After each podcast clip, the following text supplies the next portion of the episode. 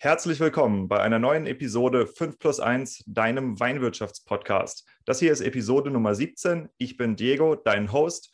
Und heute schauen wir uns an, wie Positionierung und Preisfindung bei kleinen Craft-Weingütern funktionieren und was der Klimawandel, und zwar genau genommen die höheren CO2-Werte, für Auswirkungen auf die Reben haben.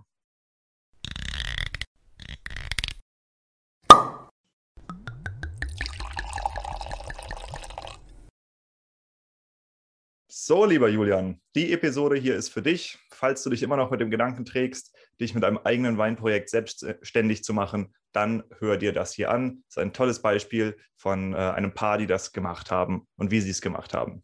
Des Weiteren möchte ich einen großen Dank an das Weingut Wei aussprechen. Sie haben vor einiger Zeit eine Instagram-Story gepostet, wo Sie Ihr Armaturenbrett abfotografiert haben, wo drin man den äh, 5 plus 1 Podcast sah, der gerade offensichtlich unterwegs gehört wurde. Und äh, diese Story hat mir sehr geholfen, hat viele Seite, äh, Besucher auf meine Seite gebracht und auch einige neue Podcast-Hörer, die jetzt regelmäßig diesen Podcast hören. Deshalb an dieser Stelle nochmal vielen, vielen Dank dafür. Das hat mich sehr gefreut und das bringt mir sehr, sehr viel, wenn ihr diesen Podcast mögt dass ihr mich mit solchen Sachen unterstützt. Des Weiteren möchte ich gerne begrüßen unter den Followern das Weingut Tarnisch, dann Robin Borger vom Weinständer Design Robin Borger, das Rieslinghaus aus Bernkastel, dann Weingut Andres am Lilienthal, ähm, Caroline von Vinokamp hört dazu, Vinocup, Vinocup, die äh, Kapseln, ja. Das Weingut Manz, ganz neu dazugestoßen, und dann haben wir noch Andreas, aka The Holy Wine bei Instagram und Weingut Frank John. Das sind die neuen Hörer und neuen Fans seit der letzten Episode. Äh, Grüße gehen raus an euch. Freut mich total, dass ihr hier seid. Und wenn der Podcast euch gefällt, dann teilt ihn, verlinkt Leute, von denen ihr denkt, dass sie sich auch für Weinwirtschaft und für äh, Online-Marketing im Wein interessieren. Dann haut sie einfach drunter unter eine Instagram-Story und helft mir ein bisschen, diesen Podcast hier groß zu machen. Ja, dann gibt es noch zwei Themen, die ich ansprechen wollte. Das eine ist, äh, ich habe dem Herrn Hermann Pilz vom äh, Meininger Verlag, dem Chefredakteur der Weinwirtschaft, glaube ich, äh, Weinwirtschaft, ja, Weinwirtschaft, äh, habe ich eine schöne Nachricht geschickt. Ähm, der hat vor einiger Zeit einen Artikel veröffentlicht über das Thema alkoholfreie Weine. Und ähm, da geht es so ein bisschen in dem Tonus, dass alkoholfreie Weine wahrscheinlich weil unsere Gesellschaft so angstgetrieben ist und man Angst um die Gesundheit und Angst um äh, das Standing in der äh, Kultur und Angst hier und Angst da, dass irgendwie ähm, die Leute immer mehr alkoholfreien Wein trinken, genauso wie sie auch immer mehr Angst haben um ihre Gesundheit und deshalb Alko äh, fleischfreie Produkte essen. Und ich finde, dass das ehrlich gesagt eine ziemlich einseitige Betrachtung ist. Äh, ich denke, dass alkoholfreie Artikel auch ein super, Substitut sind für einfach ältere Menschen, wo die Verdauung Alkohol nicht mehr so gut verträgt. Äh, ich habe selber neulich alkoholfreie Weine verkostet, die echt gut geschmeckt haben. Und ich denke, dass eben das einfach äh, ein ganz natürlicher Vorgang ist, dass wir in einer demografischen Entwicklung sind, wo es einfach massiv mehr Rentner geben wird in den nächsten Jahren. Und da gibt es einfach Leute, die von sich aus auf alkoholfreie Produkte umsteigen. Und außerdem ist es auch so, dass das Nicht-Alkohol-Trinken in der Gesellschaft eben auch immer akzeptabler wird, wenn du sagst, nein, ich trinke nichts. Und äh, da denke ich, das sind zwei Trends, die eben nicht angstbasiert sind, sondern einfach Lifestyle-Entscheidungen sind und die uns als Winzern aber eine Riesenchance bieten. Also meiner Meinung nach ist der alkoholfreie Markt der Wachstumsmarkt des nächsten Jahrhunderts. Ähm, da geht ein komplett neues Segment auf, was gerade erst angefangen äh, wird zu bedienen und wo es praktisch auch überhaupt noch keine ähm, keine Beachtung konsumentenseitig für gibt. Ne? Da würde ich mich freuen, falls ihr auch eine Meinung dazu habt, dann schreibt sie mir einfach irgendwie bei Instagram oder schickt mir eine Nachricht. Dann kann ich mal gucken, was da äh, von Winzerseite aus rumkommt und noch ein paar Meinungen dazu sammeln. Und das andere, was mich sehr gefreut hat, ähm, eine Firma ist auf mich zugekommen und zwar äh, ist es die Firma Decoglas, hat mich angesprochen, weil sie den Podcast interessant finden. Ähm, mehr ist leider noch nicht entstanden. Wir sind noch in der Gesprächsrunde, aber ich finde es schon mal cool, dass der Podcast nicht nur bei Weingütern toll auch ankommt, sondern eben auch bei Branchenzulieferern äh, gesehen wird und Gehör findet und denke, das ist eine gute Nachricht dafür, dass das, was wir hier zusammen machen, ähm, wirklich Potenzial hat und dass es für die Weinbranche eine wichtige Bereicherung ist. Das hat mich sehr gefreut. Ja, das wollte ich euch nur kurz mitteilen und euch auch daran teilhaben lassen. Ja, worum geht es in der heutigen Episode? Die heutige Episode äh, featured zwei Winzer, und zwar die Yvette Wohlfahrt und den Florian Franke. Die beiden äh, sind nicht nur in einer Episode zusammen, sondern auch im echten Leben und bauen gemeinsam ein ganz klitzekleines Weingut auf. Die Yvette hat gerade ihren Doktor an der äh, Hochschule Geisenheim fertig gemacht. Florian ist schon etwas länger als Kellermeister in dieser Welt unterwegs. Und die beiden haben sich zusammengetan, um das Weingut Wohlfahrt Franke aufzubauen, das so um irgendwas unter zwei Hektar im Moment groß ist. Ähm, sie machen super interessante Craft-Weine, also vom Orange-Wein über Petnat, über total gereifte, keine Ahnung, hört es einfach selber, sie erklären es euch in der Episode. Und das Spannende daran ist, nicht nur, wie sie das gemacht haben, sie haben nämlich ganz, ganz klein angefangen, erst mit Traubenkauf, dann mit ersten eigenen Flächen, ähm, sondern auch, wie sie sich positionieren, ja, weil sie haben ein ganz klares Klientel, sie sind sehr hochpreisige Weine, also äh, die Yvette hatte jetzt mal so scherzhaft gesagt, es gibt mal auch mal einen Artikel unter 10 Euro, das ist die 0,25 Liter Flasche. Ähm, das hat damit zu tun, dass es natürlich auch keine Skaleneffekte beim Einkauf gibt. Aber das sind eben so diese Probleme von kleinen Weingütern. Und du musst es eben hinkriegen, dann auch hohe Preise, also ich sage mal so zwischen 10 und 30 Euro, durchzusetzen und zu verkaufen. Und zwar an Privatpersonen und an Händler. Und wie die beiden das gemacht haben, das besprechen wir in der Episode.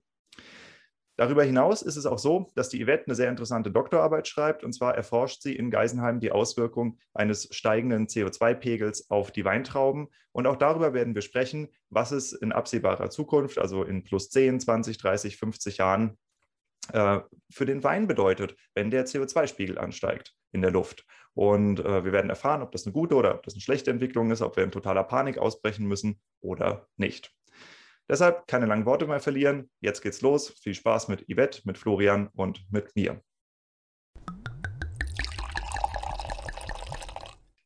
Meine heutigen Gäste, das sind Yvette und Florian, äh, die ein ganz kleines, aber feines Weingut im Rheingau betreiben. Und zwar ist das das Weingut Wohlfahrt Franke. Das sind die beiden Nachnamen von meinen Podcast-Gästen.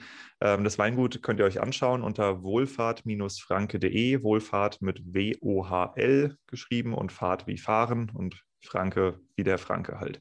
Ja? Wohlfahrt-franke.de.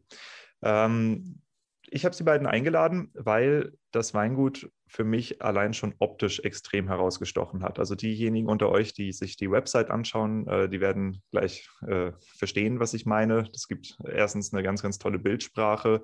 Ähm, jede einzelne Unterseite ist komplett anders gestaltet. Das ist wirklich hervorragend gemacht. Äh, es gibt Fotos, wo einfach mal ein großer Oktopus auf dem Tisch rumliegt, was auch immer der da zu suchen hat. Nein, also sehr, sehr interessante, ähm, interessante Bilder und tolles Design.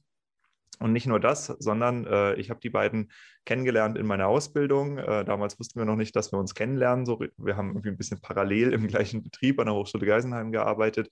Äh, aber als ich die Website gesehen habe, dachte ich sofort, warte mal, warte mal, warte mal, die Gesichter kennst du doch. Und ähm, habe mich dann bei ihnen gemeldet, ob sie nicht Interesse haben, hier im Podcast mitzumachen. Und ihr beide könnt euer ähm, Projekt natürlich wesentlich besser vorstellen. Ähm, soweit ich das verstanden habe, geht es ein bisschen darum, ihr habt äh, einen Weinberg und wollt zeigen, was der kann. Und vielleicht erklärt ihr mal, wie ihr das macht. Also wir haben äh, mehr als ein Weinberg. Ah, okay. Aber ganz so groß sind wir auch nicht. Wir sind wirklich super klein. Wir haben 0,5 Hektar. Und ähm, da ist beinhaltet ein Riesling, ein Spätburgunder und Traminerreben. Und ähm, ja, unser Ziel ist es eigentlich, ähm, von diesem Schnelllebigen wegzukommen und dem Wein einfach wieder viel mehr Zeit zu geben. Und ja, kannst du einiges dazu erzählen, oder? Genau, also wir hatten eigentlich bis vor kurzem nur Riesling und Spätburgunder, also zwei Weinberge. Eigentlich noch einen, äh, noch einen dritten, der auch mit Riesling bestockt war, den haben wir jetzt nicht mehr haben aber seit diesem Jahr ähm, und freuen uns äh, total drüber, äh, zwei kleine, also wirklich mini kleine Traminer-Parzellen in Rüdesheim nochmal dazu bekommen. Also nochmal eine neue Sorte im Portfolio, ist jetzt noch nicht aktuell in der Webseite integriert, wird aber bestimmt noch kommen. Genauso, das wird dieses Jahr quasi unser erster Traminer. Und der Flo hat schon gesagt, wir sind 0,5 Hektar klein, kann man fast sagen, ähm, machen das nebenher und ähm, wir sind ja beide hier ähm, aus der Geisenheimer Schule, sage ich mal, ähm, hervorgegangen. Ich hatte vorher auch eine Lehre gemacht. Der Flo hat viel nebenher gearbeitet.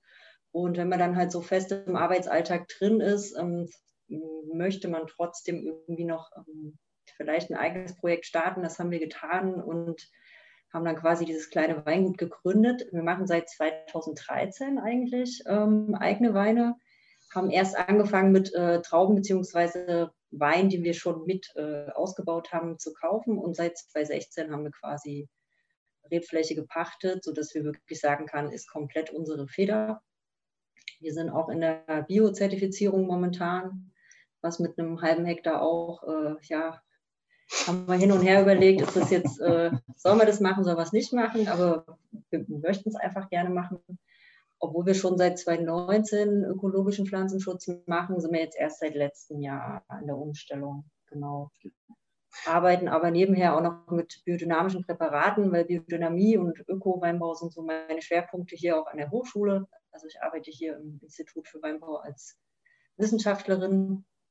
Genau, und äh, das Schöne ist, dass wir uns da halt auch einfach ausprobieren, neue Sachen ausprobieren, auch wieder so ein bisschen, ja, ähm, ja nicht nur nicht nur ähm, Pflanzenstärkung, sondern was kann man auch irgendwie noch ein bisschen anders machen. Also wir hatten schon Kartoffeln im Weinberg. Äh, jetzt ist mit äh, Freunden zusammen noch so ein Hühnerprojekt geplant. Also einfach irgendwie nicht stillstehen, sondern immer wieder nach rechts und links schauen. Und ja, unser großes Credo ist halt dieses, äh, die Welt wird schnelllebiger, äh, schnelllebiger, trinkt langsamer und gerade im Rheingau gibt es ja so viele tolle Riesling-Spätlesen und ich finde, oder ich spreche jetzt mal für mich in dem Fall, die werden einfach viel zu jung getrunken, also dementsprechend zu jung verkauft und auch zu jung getrunken. Die haben unglaubliches Potenzial. Das habe ich schon gemerkt, als ich hier 2004 in den Rheingau kam.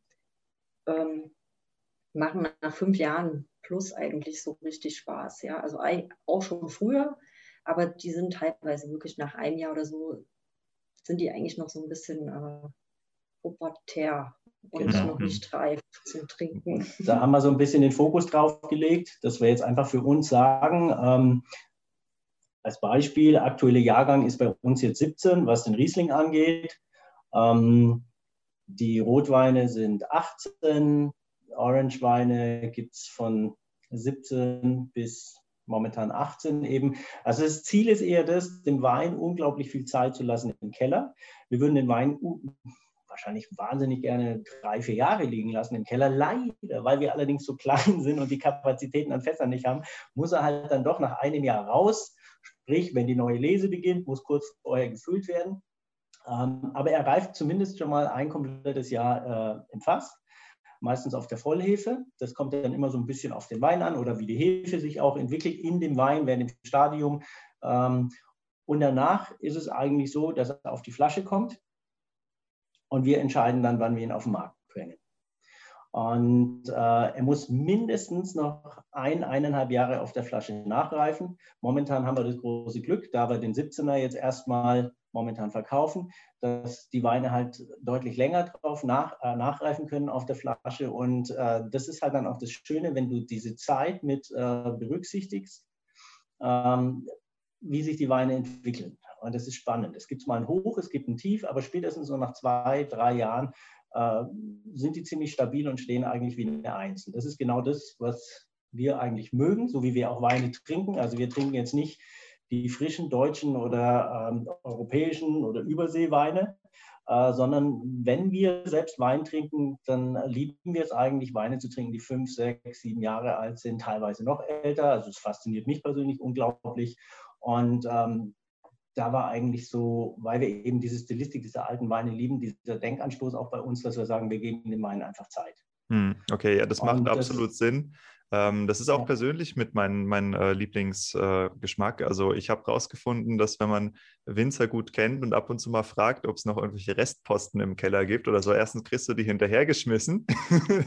also du kriegst die halt immer mal locker für 50, 60 Prozent Rabatt, weil die eigentlich froh sind, wenn die los, die loskriegen. Das sind auch manchmal so äh, Rückläufer von irgendwelchen Händlerinsolvenzen oder so Geschichten. Da gibt es alles Mögliche.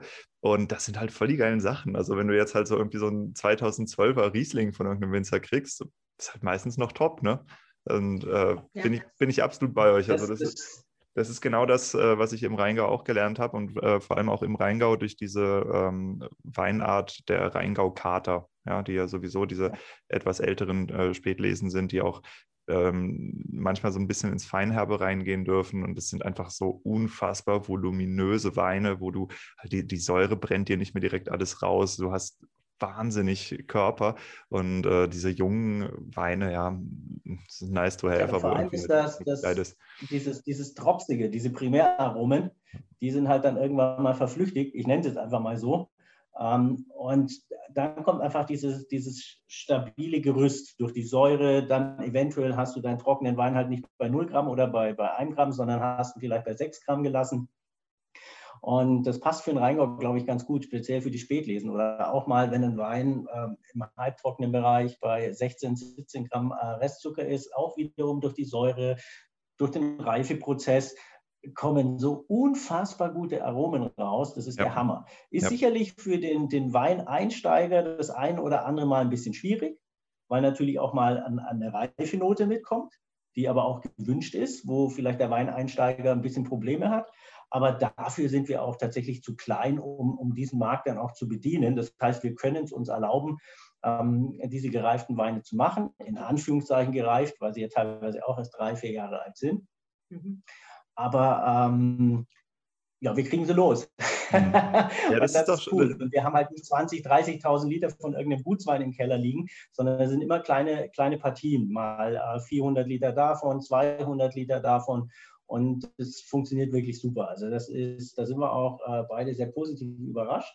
Genau, und, was, was, was, wir auch nicht ja. haben, wo wir uns von Anfang an dagegen entschieden haben, ist irgendwie so eine Basisschiene. Also so eine, ich sag jetzt mal, Cash Cow. Ich meine, bei einem halben Hektar braucht man, glaube ich, keine Cash Cow, aber ähm, wir haben eigentlich keine Basis. Bei uns ist irgendwie alles, äh, ich sage schon Top-Stoff, äh, weil wir, bei uns liegt ja irgendwie die Prämisse auf dem Rumexperimentieren. Und darum haben wir jetzt momentan, ich glaube, Gott, was, wie viel haben wir jetzt im Shop? Äh, momentan acht oder neun Sachen, sogar zehn fast mittlerweile. Viel zu viel eigentlich für das kleine Weingut. Jeder andere auch meint oder auch befreundete Winzer, ähm, oh je, ähm, wie, viel, wie, viel, wie viel könnt ihr dann da überhaupt aus diesen Weinbergen rausholen? Und ähm, es macht aber unglaublich Spaß halt irgendwie. Das sind, natürlich, da sind dann die Flaschenanzahlen limitiert auf 200, 300 oder, oder 400.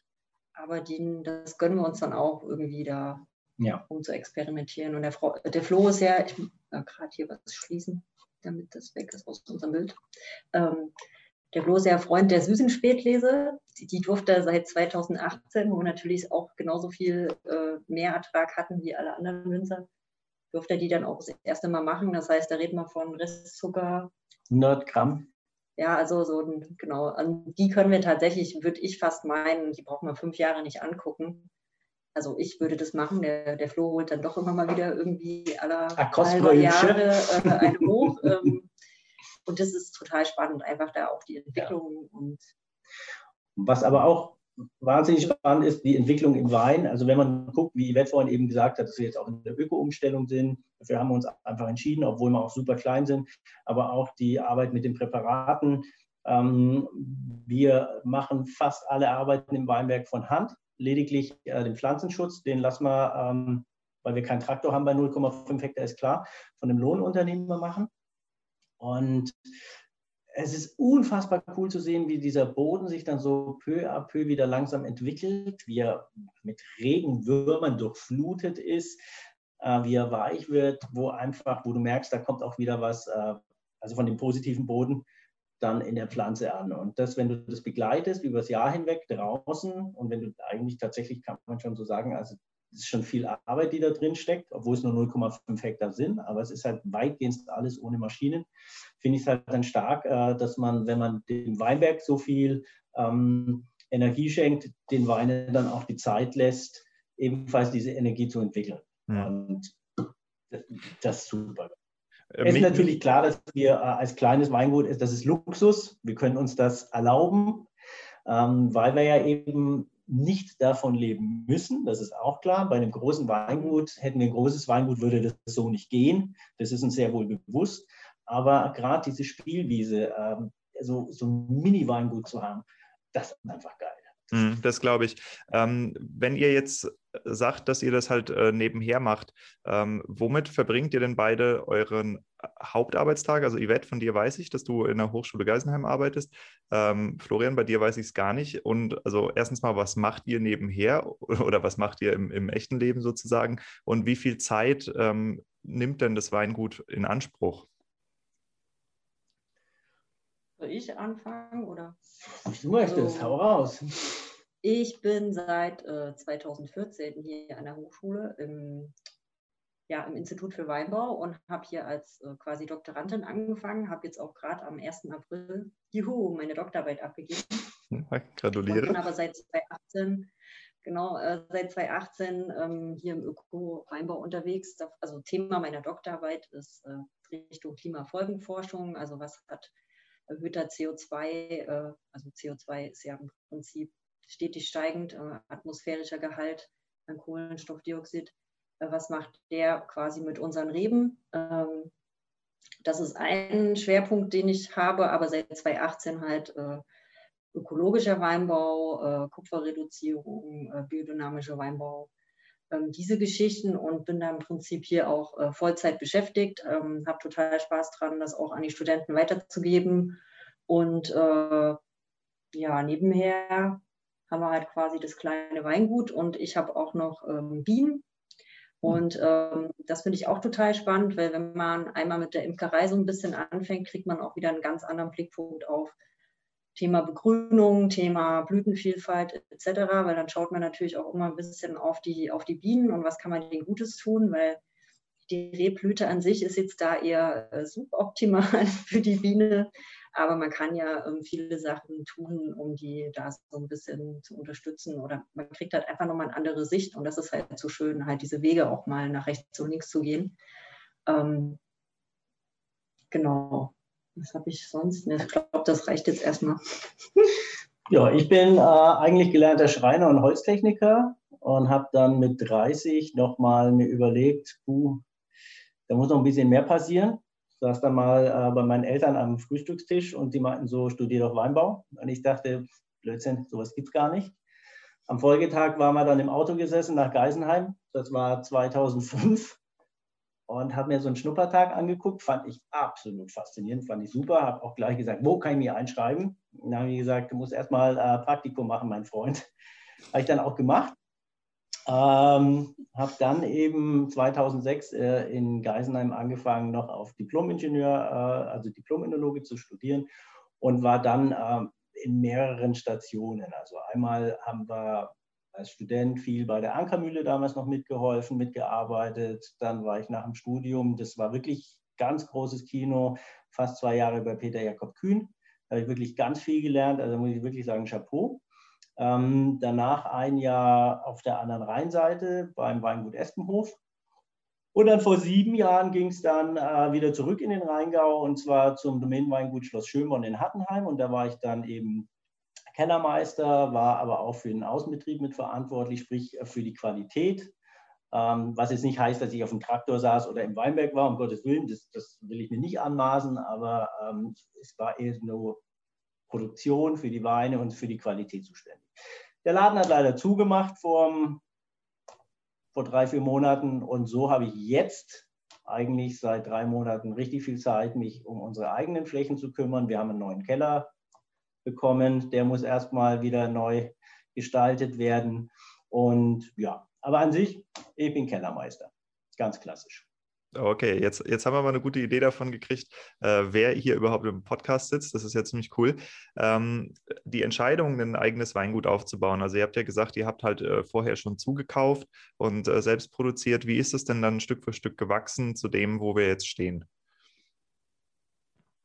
Ähm, Stück für Stück gewachsen. Also hm, die, das Weingut, die GBR gegründet, haben wir tatsächlich 2016 weil mit der Pacht eigener Flächen kann man dann im Prinzip sich ja auch Weingut nennen. Ähm, davor äh, muss man sich quasi anders nennen, darf ja auch nicht dann auf dem Etikett stehen quasi. Ähm, und 2016 fing das dann quasi auch an, sich mit den äh, GBR und steuerlichen Dingen auseinanderzusetzen, sodass wir das jetzt im Prinzip bis letztes Jahr haben durchlaufen lassen, noch mit ähm, Kleinunternehmerstatus also ohne Auslobung ähm, von, von Mehrwertsteuer, aber seit diesem Jahr dann im Prinzip das volle Programm und äh, das ist äh, extrem nervig.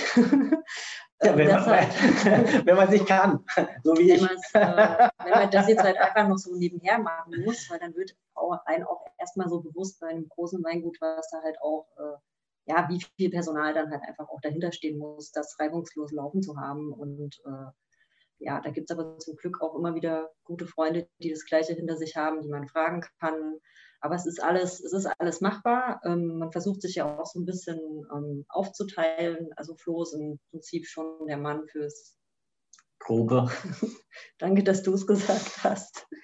Ähm, und ich bin so, obwohl ich das eigentlich irgendwie auch im Studium immer so äh, gekreuzt habe, so ein bisschen im Verkauf und Marketing und so, so Gedöns halt quasi.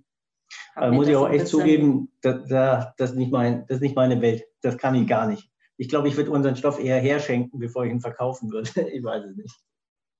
Genau, und so haben wir da uns eigentlich immer wieder gut aufgeteilt, obwohl ich auch unglaublich gerne halt natürlich die, die praktische Arbeit mag. Also ich bin ja vor dem Studium habe ich äh, Weinküfer gelernt. Ähm, das heißt, ich bin eigentlich klassische Kellerassel und äh, hätte auch nie gedacht, dass ich irgendwie mal so mich mit der Rebe an sich als Pflanze auch so intensiv auseinandersetze, weil während der Lehre ähm, hatte ich eher so diesen braunen Daumenstempel. Also jede Zimmerpflanze hat bei mir nicht lang überlebt. Ähm, somit finde ich das eigentlich ganz schön, dass sich das irgendwie so in eine andere Richtung entwickelt hat.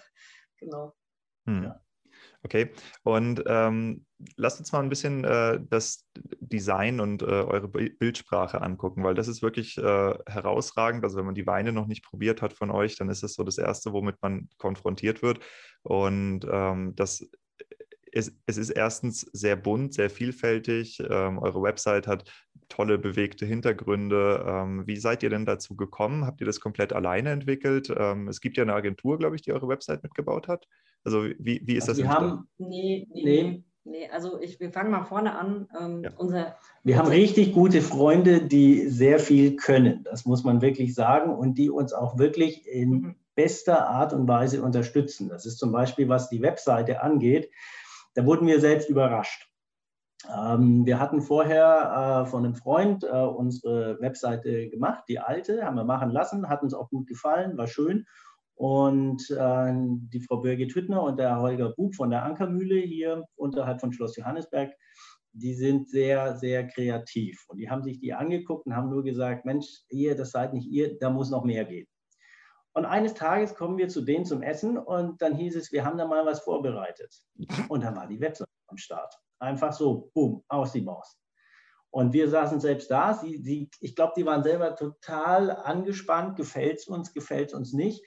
Aber da haben wir halt festgestellt, ja, das sind genau wir, die haben den Nagel also auf den Kopf getroffen oder wie das Sprichwort heißt. Und ähm, eben nicht diese Familientradition, nicht klassisch, wir bewirtschaften so und so viel Flächen, wir haben die und die Fläche und bla bla bla, wie es halt so ist in einem Traditionsweingut, sondern die haben einfach mal gemacht einfach mal getan und gesagt, wir, es braucht irgendwas Neues, was zu euch passt. Und so kamen wir tatsächlich zu dieser Webseite. Genau, und, und das, das, phänomenal einfach. Das Synonym vom, vom Holger ist halt äh, der Prinz Peter. Und hm. der hat im Endeffekt, ähm, ja, der hatte einfach Bock gehabt, mal eine Website zu gestalten, die halt, äh, ich sage jetzt mal, ich will jetzt niemandem irgendwie zu nahe treten, aber so diese Weingutswebseiten sind ja doch immer alle sehr gleich mit dem Natur und äh, naturnah und Familientradition. Ja, damit können wir halt überhaupt gar nicht punkten und äh, das ist auch nichts, was uns irgendwie auszeichnet, weil ähm, ja, wir haben es einfach nicht. Die ja, Tradition wir, wir, wir haben auf jeden Fall eine gute Trinkfestigkeit in unseren beiden Familien, dass wenn man das als Familientradition äh, so sehen kann. Ähm, und angefangen haben mit, mit den ersten Designs jetzt auch für die Etiketten. Das sind tatsächlich so viel auf unseren Mist gewachsen. Herz Bube, Herz Dame, so dieses Doppelfaust. Da saßen wir tatsächlich bei uns im Wohnzimmer. Das war das erste Etikett. Da sind wir wirklich mit äh, Stempelkissen, mit so Buchstabenstempeln und haben das quasi noch äh, händisch gemacht, bis es dann in die Produktion ging.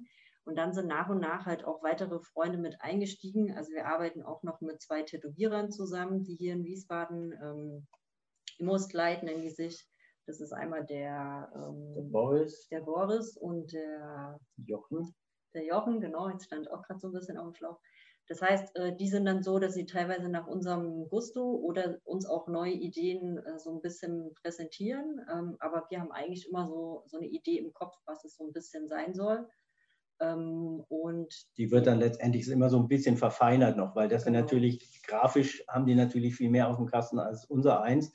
Und somit äh, sitzen wir oft da mehrere Stunden, unterhalten uns, dann kommt das eine zum anderen und, und so entstehen dann letztendlich diese Etiketten. Und das, äh, genau, es ist immer so, eine, lustig, so ein ja. gemeinsames Projekt eigentlich, ja. auch mit den ähm, die Namen, die sind quasi generell durchgängig von uns.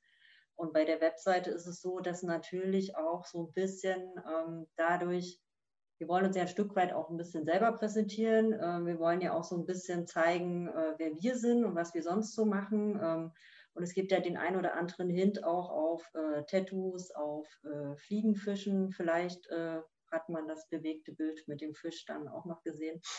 Ähm, genau. Und diese Hintergründe sind einfach auch, also ich finde die auch total klasse. Und ich habe mich da natürlich bei dem einen, ich glaube, das ist das bei unseren Weine, wo die Bananen im Hintergrund sind, habe ich mich natürlich als gebürtige Ostdeutsche komplett äh, mit identifizieren können. Ja, also die Banane muss rein hier. Wir wollten eigentlich am Anfang noch irgendwo so eine äh, geschälte Gurke verstecken, so diese Zongabis erste Banane, haben es dann aber doch äh, gelassen.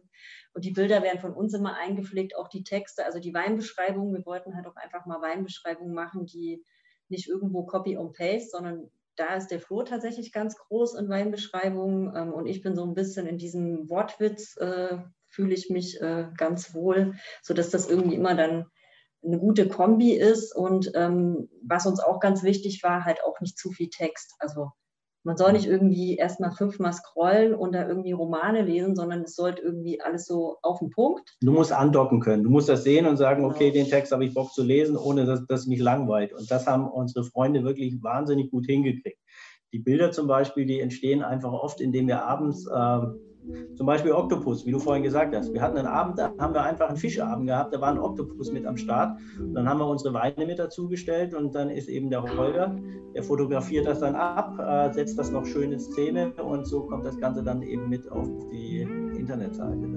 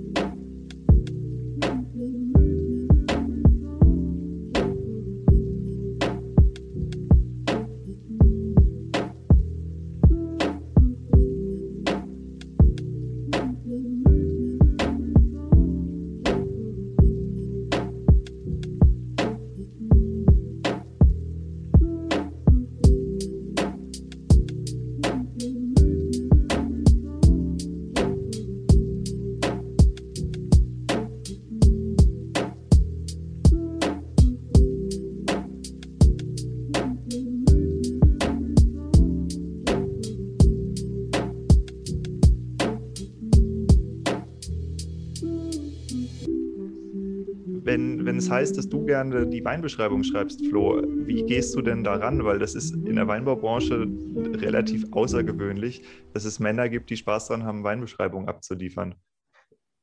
Ich finde Sensorik tatsächlich unglaublich gut. Mir macht es wahnsinnig viel Spaß, einen Wein zu analysieren. Und ähm, bei mir ist es dann eher so, ich nehme den Wein her, ich äh, gehe rein von meinem Geschmack aus, was empfinde ich bei diesem Wein ähm, hau dann meine Aromen auf dem Blatt raus, äh, Farbe, alles Mögliche. Und dann kommt eben die Yvette noch mit ins Boot und die bringt dann das Kreative noch mit rein. Dass man dann irgendwie so mit reinstreibt, passt super zum Barbecue oder was weiß ich was, äh, Knochen trocken wie die Nonnen oben am Kloster. Das sind so dann diese Gimmicks, die die Yvette noch mit einbaut. Aber ansonsten ist es tatsächlich so, ich habe ähm, ich verkoste wahnsinnig gerne und beschreibe auch unglaublich gerne. Und dass es sich dann eben nicht so anhört, als wäre es dann tot geredet, bringt Yvette ihren, ihren, ihre Ideen halt auch noch mit rein. Hm. Aber Weinbeschreibung ja, ist geil. Das ist toll und das auch, ist ein großer Vorteil. Also ich spreche manchmal mit Winzern, die sind, keine Ahnung, seit 30 Jahren Winzer und die haben immer noch Angst davor, ihre Weine zu beschreiben und wissen nicht, wie sie es machen sollen. Das ist immer ein bisschen schwierig dann. Ne? Hm, okay. Und ähm, habt ihr, äh, also betreibt ihr irgendwie aktives Online-Marketing äh, abseits von der Website? Nö. Nee, also da fehlt uns tatsächlich auch noch so ein bisschen ähm, die Zeit. Äh, wir sind, äh, also den Online-Shop gibt es ja auch erst seit letztem Jahr, also mit dem Neubau der Webseite eigentlich. Das muss Juni, Juli letzten Jahres 2020 gewesen. Ja, doch, war ja. 2020. Und ähm, genau, aber dass wir jetzt aktiv, also wir sind auf Instagram unterwegs und auf Facebook, aber wir nutzen das jetzt tatsächlich eher als bin ich ganz ehrlich, als soziale Netzwerke, als dass wir da natürlich jetzt irgendwie Kunden mit generieren wollen. Ähm, habe ich mich noch nicht mit auseinandergesetzt, habe aber natürlich schon da auch schon so ein paar Sachen mal hier nach rechts und links geschaut. Ähm, aber es ist jetzt momentan ja gerade tatsächlich noch, noch nicht so die Zeit da, dass wir uns die tatsächlich dafür nehmen können. Ähm, kann mit Sicherheit noch kommen, aber für uns ist es schon mal super, dass der Endverbraucher jetzt eigentlich auch bei uns online bestellen kann. Das konnte er vorher nicht. Hm. Da haben wir auch echt oft gemerkt, die haben mal angerufen, ähm, wir haben gesagt, schickt uns eine E-Mail, ist gar kein Problem. Ähm, und da waren die dann im Prinzip, haben dann nicht bestellt, ist ja klar. Ne? Und mit dem Online-Shop ist es einfach so, wir haben schon das Gefühl, dass gerade die jungen Leute auch gerne äh, so irgendwie die, ja, schnell klick, klick. Ähm, und der Online-Shop ist auch so aufgebaut, dass das ganz schnell geht und man nicht noch irgendwie auf zehn Zwischenreiter kommt. Ähm, und dass hm. sie das halt auch gerne irgendwie anonym machen wollen. Also das habe ich schon so auch manchmal das, äh, das Gefühl. Und ähm, ja, sich irgendwo einen Account anlegen müssen, ist immer, ist immer nervig. Ja. Das genau. Ziel ist aber auch, das glaube ich, und das ist fast ein bisschen wichtiger als, also in, in unserem Fall für unsere Weine als der Online-Shop. Äh, unsere Weine brauchen manchmal, weil sie eben dann vielleicht doch schon ein bisschen gereifter sind oder vielleicht von der Stilistik her auch ein bisschen anders sind, sei es jetzt ein Naturwein, ein Orangewein, die brauchen Erklärung. Äh, und somit ist es für uns einfacher. Im Online-Shop kannst du zwar bestellen, und du hast natürlich auch dein, dein, dein Statement zu den einzelnen Weinen, aber es ist immer einfacher, das zu erklären. Das haben wir jetzt für uns gemerkt. Ähm, und somit finden wir es eigentlich ganz cool, mit Händlern zusammenzuarbeiten, die A, unsere Philosophie mögen, äh, wo wir auch gerne sagen, passt auf, wir kommen gerne bei euch vorbei, stellen uns da gerne mal ein, zwei Abende hin, das, wenn ihr die Weine präsentieren wollt, das ist eher so das, äh, wo ja, was eigentlich ein bisschen mehr Spaß macht. Ich glaube, äh, die Werbung im Online-Shop oder auch im Internet an sich, da müssen wir selber erst noch ein bisschen dran wachsen. Da sind wir tatsächlich noch nicht, wie Yvette schon gesagt hat, da sind wir noch nicht so super aufgestellt. Das ist richtig.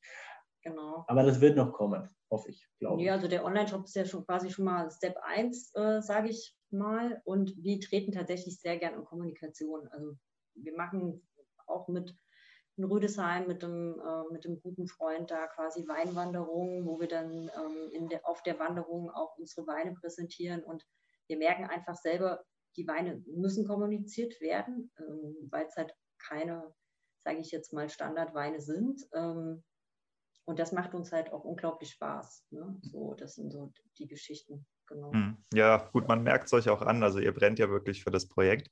In dem letzten Telefonat, Yvette, da hast du, glaube ich, so mit so doppelten Augenzwinkern gesagt, dass ihr jetzt endlich mal ein Produkt unter 10 Euro rausgebracht habt, nämlich die 0,25 Liter Flasche.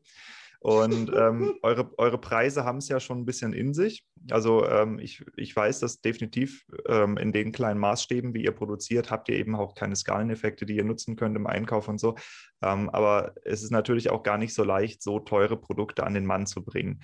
Ähm, deshalb habe ich da ein paar Fragen. Erstens, äh, wie genau ist euch das gelungen, diese Preise auch zu realisieren? Und wenn ihr sagt, dass ihr mit Händlern zusammenarbeitet, ist es schwer, Händler zu finden, die diese Preisklasse auch äh, verkaufen können? Also bei der Preisgestaltung ist es tatsächlich so, dass wir da manchmal auch ein bisschen äh, Kämpfe intern ausfechten müssen. Ähm, ist tatsächlich so. Ähm, wir haben jetzt, kann ich ja auch sagen, also bei uns fängt quasi die 0,75 Liter Flasche mit 12 Euro an und die teuerste kostet 27 und jetzt haben wir quasi seit diesem Jahr diesen kleinen, das ist quasi so ein Einsteiger Orange in der 0,25 Liter Flasche für ähm, 8,50. Ähm, ist tatsächlich auch dem geschuldet, wie du gerade sagst. Also im Einkauf sind wir tatsächlich so, dass wir dann ja dann teilweise nur ein paar hundert Flaschen oder so kaufen und äh, dann ist dementsprechend der Preis halt auch äh, überhaupt nicht mehr verhandelbar und natürlich auch viel, viel höher. Ähm, und auch wenn es Richtung farbige Sachen oder Drucke geht, darum haben wir das zum Beispiel auch alles in den Kapseln nicht, weil da braucht man Stückzahlen, die halt einfach viel zu hoch sind. Plus wir wollen ja tatsächlich auch bei dieser Buntigkeit sein, äh, bleiben, sage ich jetzt mal, dass wir dann auch unterschiedliche farbige Kapseln verwenden. Und bei den Händlern ist es tatsächlich so, natürlich, wir haben auch schon Kontakte zu Händlern gehabt, die gesagt haben, das ist tatsächlich out auf meiner Price Range, ja. Das ist aber auch in Ordnung. Ähm, und ich muss aber sagen, mit der Zahl Händler, mit der wir zusammenarbeiten, haben wir eigentlich nie irgendeine, keine Ahnung, also nie irgendwelche Konflikte oder Diskussionen über die Preise gehabt, weil sie drehen die Flasche rum und sehen, da sind halt, gibt es halt nur 200 Flaschen oder 400 Flaschen. Ähm, und wenn natürlich ein Händler ein bisschen mehr abnimmt, ist immer auch alles noch verhandelbar. Also natürlich gibt es die festen äh, Händlerpreise und Gastropreise. Ähm, aber da sind wir schon auch ehrlich, dass wir uns da eigentlich wenig von wegbewegen wollen, weil. Ähm, nee, also da, da, darauf zielte meine Frage jetzt auch gar nicht ab, sondern ähm, tatsächlich ja. die, die äh, Kunden, die bereit sind, mehr als 20 Euro für einen Wein auszugeben. Das sind eben nicht so viele, die halt mal bei, ich weiß nicht, Jacques reingehen und sich dafür vier bis acht Euro irgendwie den Wein fürs Wochenende holen. Ähm, deshalb ist ja. einfach meine Frage gewesen, ähm, die, also ich sag mal, von zehn Händlern, die ihr ansprecht, wie viele sind denn überhaupt fähig, eure Weine zu verkaufen? Nicht wegen dem Einkaufspreis, sondern wegen dem Verkaufspreis. Und äh, was für Händler sind das, die dann da in Frage kommen? Habt ihr da ein bestimmtes äh, Muster irgendwie identifiziert? Ist es ein bestimmter Typ Händler? Sind das eher kleine Fachhändler oder ist es eine große Kette oder äh, was funktioniert also da? Also sind Große Kette ist es nicht. Es sind eher Ketten, die Kleinen, genau. die Kleinen, die dann aber auch mal sagen, wir wollen jetzt wirklich was Neues haben oder wir wollen junge Leute mit dem Boot haben und die aber auch verstehen, dass der Wein wirklich, also dass das jetzt nicht irgendwie so ein Lapidar-Produkt ist, sondern die verstehen das auch. Die nehmen jetzt natürlich nicht jedes Mal 300 äh, Flaschen ab, das ist auch klar. Aber wenn die im Jahr gefühlt äh, 60, 70 Flaschen bestellen und du hast davon vier, fünf, die wir ja auch haben, dann geht das auch weg.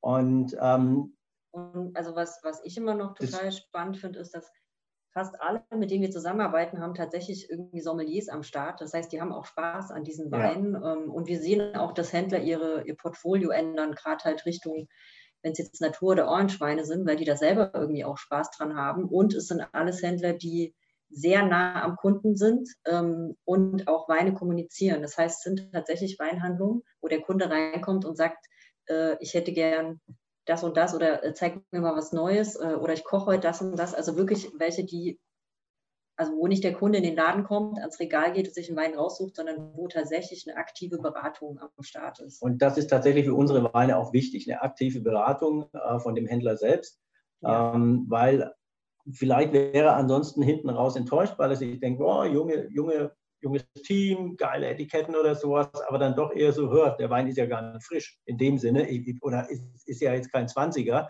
sondern ist jetzt ein 17er oder auch mal ein 15er. Wie erklärt sich denn sowas? Also da ist es schon gut, dass wir mit Leuten zusammenarbeiten, die A hinter unseren Produkten stehen und die das aber auch in ihren Läden ganz klar kommunizieren. Das, das, tut uns dann auch wirklich gut. Ansonsten ist es manchmal schwierig. Es gab auch schon mal den einen oder anderen Händler, der einfach bestellt hat und dachte, ich stelle es mir einfach ins Regal und da kann der Schuss dann schon nach hinten losgehen. Sowohl für den Händler als auch wie für uns, weil der kauft natürlich nicht mehr, weil er sagt, so ein Scheiße, das Zeug steht ja ein halbes Jahr lang im Regal rum, was ist denn da los? Also das muss man schon äh, kommunizieren und dann haben wir Gott sei Dank ein paar coole Leute ähm, und ja, das macht Spaß. Hm. Wie habt ihr die Händler gefunden? Also ist, ja, es ist schon so, dass ja, wir da auch, äh, auch so ein bisschen suchen. Ähm, ich sage jetzt mal, natürlich, wenn ich dort bei einem Händler auf eine Website gehe, ähm, dass auch bestimmte Weine im bestimmten Preisbereich auch angeboten werden. Also jetzt halt nicht nur 8 bis 10 Euro, sondern halt auch drüber, ähm, weil wir dann halt auch schon von, also selbst dann von vornherein wissen, das wird nicht funktionieren und dann wird einfach, ähm, ja, am besten halt auch so ein bisschen crazy und so ein bisschen daneben und nicht äh, so Standard. Ähm, wir haben aber auch, ähm, sage ich mal, ja, da bisher eigentlich auch irgendwie immer, immer Glück gehabt. Also, also die, die, die, die Händler, die ja. wir haben, die haben halt auch viel Verrücktes im, äh, im, im Portfolio. Sei ja. es jetzt mal wieder irgendein durchgepeitschter Seider oder ein Petnat. Und dementsprechend haben die auch die richtigen Kunden, was natürlich äh, für uns positiv ist, weil die mögen unsere Weine dann auch. Also die sind eher experimentierfreudig. Hm. Ähm, und dann eben noch das mit der Kommunikation ist das eigentlich ganz gut. Also es ist jetzt nicht so, dass äh, wir bei einem Händler drinstehen, der jetzt äh, als Beispiel irgendwie nur Gutsweine drin hat, sondern das ist schon wirklich äh, von bis. Und bis ist dann auch teilweise deutlich teurer, als, als unsere Preise sind. Und ähm, aber halt auch wieder mit spooky Etikett oder ein bisschen verrückter, äh, ein bisschen andere Machart. Und bei den Händlern, wo wir drin sind, sind äh, in erster Linie auch junge Leute, die einkaufen, die so Spaß haben, Wein ähm, mhm. kennenzulernen. Und zwar jetzt nicht nur einfach immer so jeden Tag sich die Basisflasche in den Hals zu schieben, sondern auch mal zu sagen, okay, ich habe ein geiles Essen, was kannst du mir denn empfehlen? Ich bin auch gerne mal bereit, ein bisschen mehr auszugeben. Also das ist, die haben, die haben auch einen guten Kundenstamm. Und das mhm. äh, ist für uns natürlich positiv. Ja, und was wir halt auch immer anbieten, ist, wenn irgendwelche Events oder Proben sind, dass wir halt auch einfach dann hinkommen und Gesicht zeigen. Das heißt, der, der Kunde, der dann da sitzt, hat ein Gesicht zu dem Wein. Wer macht den? Wie sind die drauf? Ähm, und das hat eigentlich bislang ganz gut funktioniert. Und dann kommt man natürlich auch über andere Weingüter, über befreundete Weingüter natürlich ähm, auch an ein paar Händler, wo man dann einfach mal hinschreibt und ähm, entweder es klappt oder es klappt nicht. Aber Genau. So. Das Gute ist ja, dass wir eben nicht diese 20.000 Flaschen verkaufen müssen, sondern wir sind eher kleiner und da tut es dann auch nicht ganz so weh, wenn einfach mal, sage ich mal, 200 Flaschen, die jetzt, wir mal raus, 25 Euro die Flasche kosten würde, einfach mal ein halbes Jahr länger liegt oder ein Jahr länger liegt. Mhm. A, tut es dem Wein gut, weil das ist genau die Philosophie. Und ähm, dann wird sich jemand anders finden, der den halt dann ein Jahr später abnimmt oder so oder mehrere. Also das ist, das, da haben wir Riesenglück. Das ist einfach, das ist der Bonus, den wir fahren können. Ja. Mhm. Habt ihr denn vor, ähm, euer Weingut weiterhin als Nebenprojekt zu gestalten oder steht im Raum, dass ihr das äh, zur, zu einer ernstzunehmenden Einnahmequelle für euch umwandelt? Also das haben wir eigentlich immer mal wieder auf dem Tisch und äh, wir sagen immer wieder, ach nö, wir wollen ja irgendwie immer noch gerne auch Freizeit machen, wir wollen andere Weingüter besuchen, wir wollen in Urlaub fahren. Und wir wollen uns halt diesen Spaß an der Sache nicht nehmen lassen. Ja. Ne? Also wir haben natürlich schon auch mal stressige äh, Zeiten und wo viel zu tun ist. Aber es geht einfach darum, dass wir das halt eben, wenn wir es als Hauptprojekt machen, es einfach mit Sicherheit passiert, dass der Spaß weniger wird. Einfach weil man dann nämlich in der Bringschuld ist. Ja? Und äh, das ist dann halt so eine Geschichte. Also wir reden immer wieder drüber, wir haben eigentlich jetzt mit diesem, sag ich mal, Pi mal Daumen halben Hektar ist, tot, also ist total angenehm und gerade in so Jahren wie, wie dieses Jahr, wo man halt einfach auch mal so ein bisschen äh, langsam in Fahrt kommt, obwohl wir mit Rebschnitt und so auch allem durch, äh, also rechtzeitig durch waren, aber ja, es ist halt auch einfach. Ich denke, für ein größeres Weingut oder davon leben zu können, da bräuchte man schon, äh, sage ich jetzt mal, mit der Preisspanne, die wir haben, brauchst du trotzdem deine drei bis fünf Hektar. Meine persönliche Meinung, das kann jeder sehen, wie er will. Ähm, dann brauchst du aber die Maschine. Und dann brauchst du auch wirklich ein Weingut. Dann ist es nicht mehr damit getan, ich äh, miete mir mal einen Keller, sondern dann brauche ich eine Presse und das volle Programm. Und ähm, klar, kann man machen, aber äh, was ist, wenn es dann eben nicht funktioniert? Äh, das Krasse ist halt momentan, das Leben ist sehr, sehr schön, so wie es gerade funktioniert. Genau wie Yvette eben sagt, wir haben die Freizeit, wir können noch wegfahren, wir können eigentlich machen, was wir wollen und nebenher unser kleines Hobby oder unser Mini-Mini-Weingut ähm, ja, wirklich so äh, zelebrieren, wie wir es möchten. Und bei was Größerem ist es halt dann schwierig. Und äh, ja, ob da die Lust dann wirklich noch so groß ist, wirklich Wein zu machen, weiß ich auch nicht. Also das mhm. ist, wenn jetzt alles gegeben wäre, wenn jetzt irgendeiner sagt, pass auf, ich höre auf, ähm, das kannst du haben, ähm, das wäre was anderes. Also wenn dann wirklich alles schon irgendwie präsent wäre, es wäre ein Gebäude da, alles, da, dann könnte man da irgendwie so sich Gedanken machen. Aber ansonsten, wir sind halt auch nicht aus dem Rheingau, das darf man nicht vergessen. Ähm, es ist ähm, für den Rheingauer immer leichter, hier Wein zu machen, als wenn du nicht von hierher bist. Also das ist auch gar nicht böse gemeint jetzt. Äh, wir haben viele Freunde aus dem Rheingau, die uns echt toll unterstützen. Aber so eine klassische Tradition wie jetzt, was weiß ich, 13 Generationen, 5 Generationen, 10 Generationen, wo alles schon da ist, wo der Junior oder, oder ähm, die, die, die, die Tochter einfach nur noch einsteigen muss und äh, das im besten Sinne weiterführen muss. Das gibt es halt nicht bei uns. Somit wäre das wahrscheinlich schon sehr, sehr teuer, was wir alles oder was wir alles investieren müssten. Deswegen genießen wir es eigentlich gerade, wie es ist. Mhm. So. Ja, aber das, das schreit das doch nach Steillagenrekultivierung am Mittelrhein, oder? Ja, so ungefähr. Oder gleich direkt an die Mosel. Irgendeiner, der aufhört, aber dann, äh, ich weiß nicht. oh mein Gott. Aber das ist, das ist genau das Ding. Ich meine, das eine ist der, der, der finanzielle Aspekt und das andere ist halt auch einfach tatsächlich die, ähm, wenn man jetzt gleich äh, drei, vier oder fünf Hektar hat, dann ist es was wollte ich jetzt eigentlich sagen? Es ist auf jeden Fall alles machbar, aber die Frage ist, ist der Spaß dann wirklich genau. noch so vorhanden, genau, also es wären immens viele Investitionen ja. ähm, und dann, also jetzt, ich meine, kann man ruhig auch sagen, wenn wir jetzt von heute auf morgen wirklich keinen Bock mehr drauf haben, dann machen wir das, dann hören wir das quasi auch einfach auf. Ne? Und wenn man da halt so seine fünf Hektar hat mit dem Weingut hinten dran, ist es auch nochmal eine dann andere Sache. nicht einfach auf. Hm. Und, nee, also ja, klar, dann da, da bindet, bindet man sich auch noch mal viel stärker. Ja. Ähm, das ist ja auch noch mal ja. ein Thema, ähm, das, das würde mich auch mal interessieren. Also ihr habt das Unternehmen ja zusammen, ähm, ihr seid natürlich, so wie es sich darstellt, ja auch zusammen. Ähm, ist das irgendwie, ist das von, aus eurer Sicht eine gute Idee, mit dem Partner ein Unternehmen zu führen? Also es gibt schon Momente, wo auch Krieg ist äh, wo wir nicht ein, ja, wo wir nicht einer Meinung sind. Das ist, ja, das ist so ganz klar und das ist dann auch, also mir geht manches dann auch öfter einfach, sage ich mal, nicht schnell genug. Ähm, ja, Kartoffeln anpflanzen im Weinberg brauche ich jetzt auch nicht unbedingt, ähm, aber äh, im Großen und Ganzen funktioniert es schon sehr, sehr gut, weil eben die Philosophie ist die gleiche und das ist wichtig. Mhm ähm, so dass nicht der eine sagt, ich muss den Wein jetzt sofort rausbringen, der andere sagt, ich will ihn erst in fünf Jahren rausbringen. Also wir haben uns, klar, man muss sich zusammenraufen. Ich denke auch speziell in der Beziehung ist es, wenn man zusammen sowas aufbaut, ist es äh, nicht ganz so einfach am Anfang. Aber ähm, nee, es funktioniert gut. Also ich kann mich nicht beschweren. Kannst du dich beschweren? Nee, ich finde find im Gegenteil, man profitiert ja voneinander. Ähm, jeder hat seine Stärken und Schwächen. Piept das bei euch so krass oder bei mir? Ja, das ist. Ja, hier ist irgendwas ähm, gerade. Sollen wir mal kurz abbrechen? Wir gucken mal kurz. Mal... Ja, können wir kurz pausieren, weil das, wenn es nicht aufhört, ja, ja. aus. Das ist da draußen.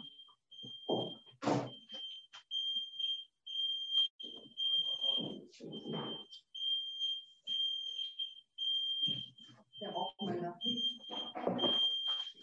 Der Rauchmelder. Aber, das, ähm, das, Abendessen auf dem Herd, oder?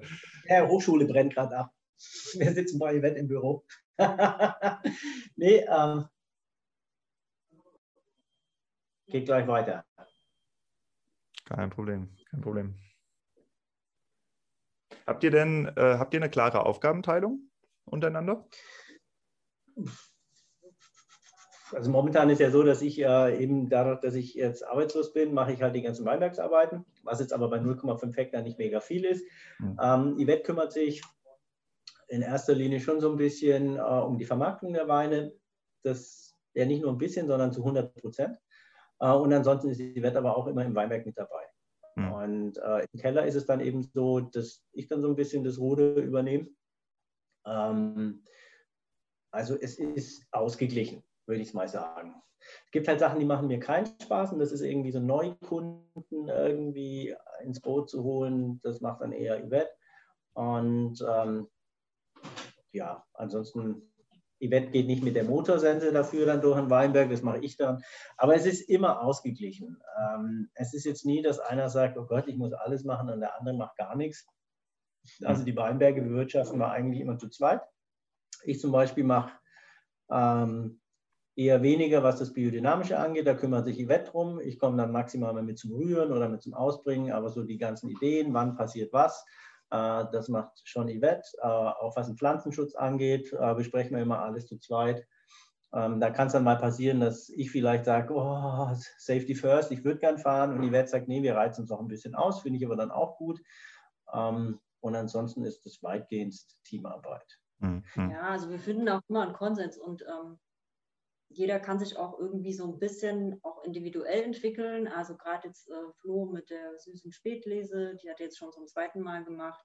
Ich dann eher irgendwie mit, jetzt lassen wir mal einen Schwefel ganz weg. Ähm, und das sind natürlich dann auch immer so ein bisschen ähm, Überzeugungsarbeit, ähm, den, anderen halt, den anderen dann so ein bisschen mit ins Boot zu kriegen. Aber im Endeffekt kommen wir immer am Ende des Tages auch immer ähm, zusammen. Und es ist ja dieses Miteinander lernen und es ist eigentlich auch so ein es ist ein immerwährender Prozess. Also man steht halt irgendwie auch nicht still und man probiert mal was aus. Und wenn es nicht funktioniert, äh, geht man halt in die andere Richtung. Und ich glaube, zu zweit ist es halt auch einfach noch, ähm, ja, gerade wenn man auch was nicht so gut läuft, äh, ja, gemeinsam ist man stark auch irgendwie. Also wenn man das jetzt komplett Absolut. alleine machen müsste.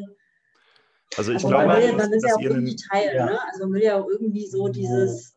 Wobei man schon sagen muss, also ich persönlich, es ist ja so, wenn du jetzt, äh, mein Studium ist ja doch schon relativ lange her, man verfällt dann irgendwann mal in so ein Schema. Äh, ich möchte jetzt nicht sagen, dieses haben wir schon immer so gemacht, haben wir schon immer so gemacht, aber irgendwann mal bist du wirklich, wenn du nur im Keller tätig bist, hast du manchmal auch so, so ein bisschen den, den Bezug verloren zum Außenbetrieb. Und da profitiere ich persönlich natürlich extrem von Yvette, A, auch durch die Erfahrungen von der Hochschule oder was sie sich jetzt alles angeeignet hat, also das muss man schon sagen, da nehme ich persönlich dann auch wieder sehr viel mit. Merkt natürlich auch am Anfang, wo ich so ein bisschen mich streut, weil ich sage, nee, will ich nicht, möchte ich nicht so machen. Dann aber spätestens nach einem Jahr feststelle, verdammte Kacke, war das gut, was wir da gemacht haben, also auch mit der Präparatearbeit oder sowas. Und ähm, das ist schon cool. Also das ist dann mehr, da gibt sie dann letztendlich mehr und ich nehme dann aber auch ein bisschen mehr und gebe ein bisschen weniger. Und das ist, äh, das finde ich unglaublich spannend. Einfach auch zu sehen, jetzt jeder ist halt so in seinem Element. Ich bin mehr aus der Praxis, sie ist Praxis und Theorie, kriegt aber unglaublich viel mit von irgendwelchen Fortbildungen oder auch mit Besprechungen mit anderen Kollegen, mit anderen Winzern. Und da fließt schon unglaublich viel Input von Yvette in unser Weingut mit ein. Also das ja, das, das, das klingt auf jeden Fall so. Ich meine, äh, Yvette, du forschst ja auch eben in dem Bereich.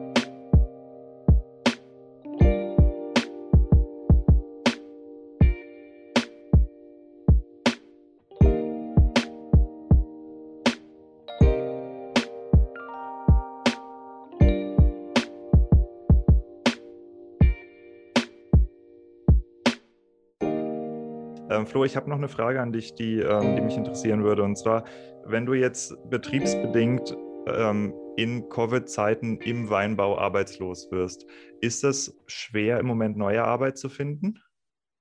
Ja, also ist nicht so einfach. Also ganz klar, weil äh, momentan ist halt auch eher so das Problem, dass die Leute dann in Teilzeit sind oder wenn einer geht, dann lässt man ihn erstmal weg.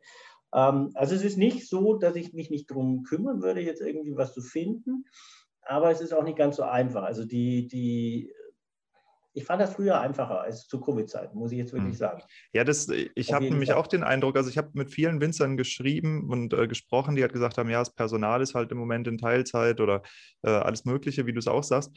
Ähm, und gleichzeitig da scheint es sich ja so darzustellen, dass die deutsche Weinbranche eigentlich doch relativ gut durch Corona durchgekommen ist, monetär. Also es gibt jetzt äh, überall liest man, dass äh, die Verluste aus der Gastronomie durch die Direktverkäufe im Internet aufgefangen wurden. Und ähm, ich meine, das, klar gibt es Betriebe, die stehen deutlich besser da und es gibt Betriebe, die stehen deutlich schlechter da.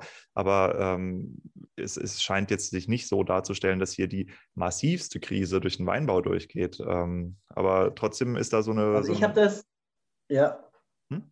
Ich habe das jetzt die letzten eineinhalb Jahre eher so mitbekommen. Ich kann aber, ich möchte nicht für jeden Betrieb sprechen, weil jemand, der nur von der Gastronomie lebt, der hat es sicherlich. Absolut. Also den hat es knüppelhart erwischt. Gar kein Thema. Das, das, das tut mir auch richtig leid. Aber ähm, wir zum Beispiel haben bei Schönborn eher weniger an die Gastronomie verkauft, sondern eher so auch ins Ausland. Und äh, Schweden, Norwegen, Finnland, all diese Geschichten. Und da ist uns zum Beispiel aufgefallen, Halleluja, die trinken ja noch mehr als vorher. Also das war für uns dann eher so ein Glück, Glücksfall, dass wir eben nicht die Gastronomie hatten, sondern eher ähm, diese Personen, die dort dann einfach in großem Stil eingekauft haben. Und wir haben uns auf jeden Fall nicht beschwert, was Corona angeht. Das ist gar kein Thema. Aber wie schon gesagt, das war nur das eine Weingut, in dem ich jetzt gearbeitet habe. Ich möchte nicht für ein anderes Weingut sprechen. Was ich aber schon feststelle, ist, als unser Betrieb jetzt eben zugemacht hat, dass unser Vertriebler, unser Betriebsleiter, die haben richtige Probleme, was zu finden, weil äh, eben jeder sagt, braucht man momentan nicht. Also ich als Kellermeister tue mir auch wirklich gerade schwer, äh, es ist auch so, wir gucken nicht nur im Rheingau, wir gucken natürlich auch anderweitig noch, wo äh, ist eine Stelle ausgeschrieben, die ähm, passt oder die mir gefällt. Ich bin auch ein bisschen wählerisch, das gebe ich auch ganz ehrlich zu, weil wir schon sehr viel Freiheit hatten. Äh, wir konnten eigentlich den Betrieb weitgehend separat führen. Und, ähm, aber es ist nicht ganz so einfach. Also habe ich zumindest momentan das Gefühl. Ich fand so vor, wenn ich mir überlege, vor Schömer, wenn ich bevor ich zu Schönborn kam und was gesucht habe, da dachte ich mir so, ach, du hast ja die Auswahl, eigentlich ganz cool. Ähm, die fehlt mir jetzt so ein bisschen. Was ähm, aber auch jetzt nicht das super Drama ist, weil irgendwann geht es auch wieder weiter. Also wir, ja, der Winzer jammert manchmal schon auf hohem Niveau. Äh, klar, Corona ist scheiße und klar ist die Situation für mich jetzt auch nicht toll, aber ich bin dem Ganzen eigentlich positiv äh, äh, zugewandt, dass ich mir denke, komm, wenn wir alle durchgeimpft sind und alles fängt wieder einigermaßen gut an, ähm, dann kommt auch wieder Ich habe sogar eher das Gefühl, dass im Außenbetrieb, ähm, also jetzt, ja, also im Außenbetrieb eher weniger das Problem ist, was Neues zu finden. Aber als Kellermeister ist natürlich auch so, dass man, klar, also jeder Kellermeister hat irgendwie, wenn er eine feste Stelle hat, freut sich natürlich. Und wenn mal Wechsel irgendwie sind, äh, ich, ich habe eher so das Gefühl, dass genau Vertrieb und äh, ja, Produktion wahrscheinlich eher so ein bisschen momentan problematisch ist, weil die, die ihren Job haben, ist natürlich auch völlig klar, die wollen den ja auch gerne ähm, weitermachen. Und im hm. Außenbetrieb habe ich gerade irgendwie so das Gefühl, ist viel Bewegung drin in vielen Weingütern. Äh, liegt vielleicht auch daran, dass viele tatsächlich großes Interesse haben, ähm, ökologisch umzustellen ähm, und da natürlich äh, zusätzlich Arbeitskräfte brauchen. Und natürlich sind am liebsten irgendwie auch so die äh, Komplett-Allrounder gesucht und Flo hat sich aber halt vor langer Zeit, äh, hat ja auch Außenbetrieb lange gemacht ähm, und auch äh, da immer viel noch mitbewirkt und mitbegleitet, aber hat sich halt bewusst für, ähm, für Kellermeister dann ähm, entschieden in der Entwicklung. Das soll es auch wieder werden.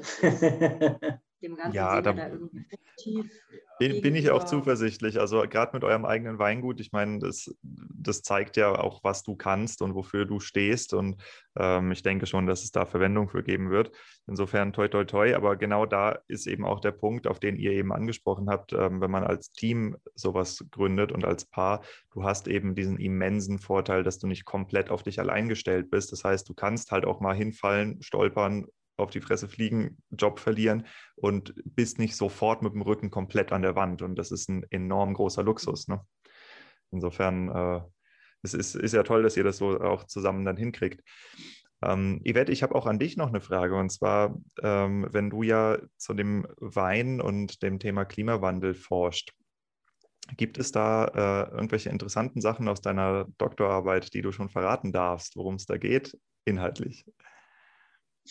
Äh, ja, natürlich. Also sind ja im Prinzip auch schon ähm, Inhalt der Doktorarbeit. Ich habe die als äh, also kumulativ gemacht. Das heißt, ähm, das ist dann im Prinzip über Veröffentlichungen und da gibt es ähm, mittlerweile auch schon vier Veröffentlichungen zum Thema erhöhtes CO2 ähm, und zwar auf die äh, Rebe. Wir hatten äh, oder haben, das ist ja im Prinzip ein Langzeitversuch, was mich auch immer sehr freut, weil diese im Weinbau auch immer ein bisschen rar, so Versuche, die fünf Jahre plus ähm, quasi dauern. Ähm, die meisten Doktorarbeiten sind ja so für drei Jahre angelegt.